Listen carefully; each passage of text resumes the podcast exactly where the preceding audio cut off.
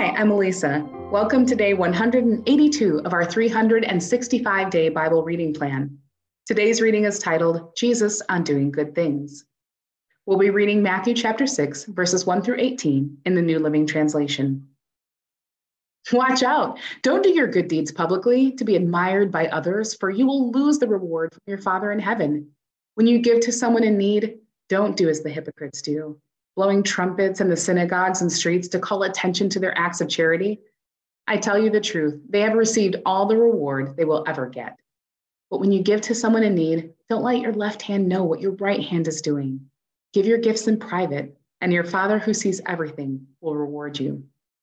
When you pray, don't be like the hypocrites who love to pray publicly on street corners and in the synagogues where everyone can see them. I tell you the truth, that is all the reward they will ever get. But when you pray, go away by yourself. Shut the door behind you and pray to your Father in private. Then your Father, who sees everything, will reward you. When you pray, don't babble on and on as the Gentiles do. They think their prayers are answered merely by repeating their words again and again.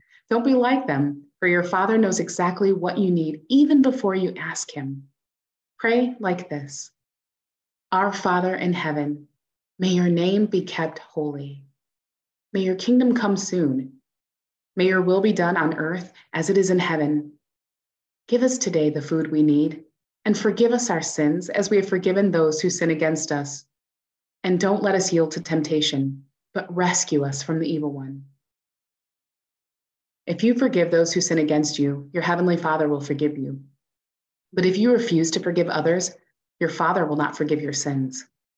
And when you fast, don't make it obvious, as the hypocrites do for they try to look miserable and disheveled so people will admire them for their fasting. I tell you the truth, that is the only reward they will ever get. But when you fast, comb your hair and wash your face.